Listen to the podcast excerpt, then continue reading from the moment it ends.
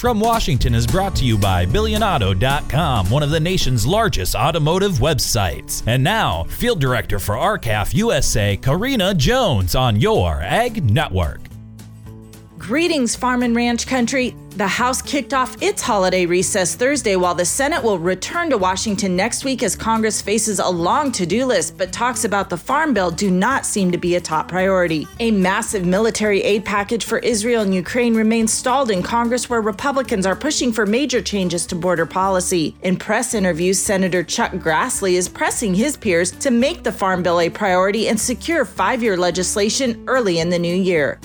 Before the House left for Christmas break, they did pass legislation that affects the nation's school lunch program. According to House Ag Committee Chairman G.T. Thompson, along with 329 of his colleagues who voted in favor for H.R. 1147, the Whole Milk for Healthy Kids Act. This legislation, which passed the House with overwhelming bipartisan support, will restore the option of whole milk in school nutrition programs, but companion legislation seems to be spoiling in the Senate. Senate Majority Leader Chuck Schumer's office is focusing on on other priorities. The Senate has long been a legislative graveyard for partisan bills, and it remains to be seen whether support from Senators John Fetterman of Pennsylvania and Kirsten Gillibrand from New York will be enough to get the milk bill to the floor. According to the Washington Examiner, Senator Roger Marshall of Kansas attempted to pass the bill on Thursday using a unanimous consent procedure, but that effort was blocked by Senate Agriculture Chairwoman Debbie Stabenow. It's also unclear if President Joe Biden would sign the bill if it reached his desk.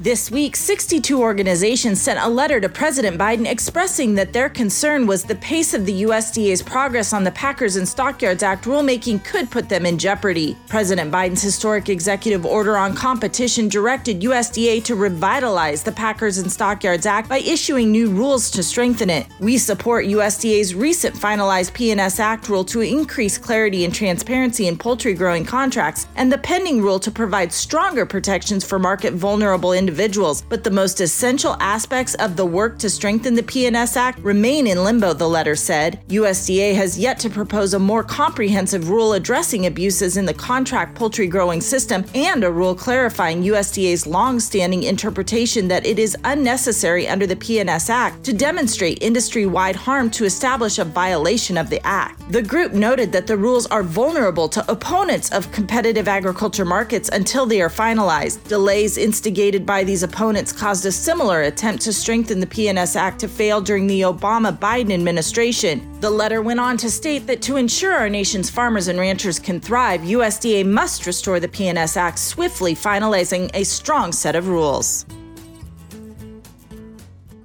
So, you need a new vehicle. What's the best vehicle for you? Where do you get financing? What's your trade worth?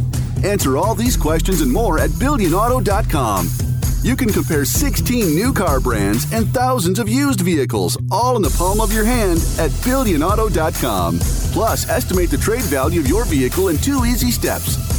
It's car buying made easy. Apply for credit pre approval at BillionAuto.com. All applications accepted, not all approved.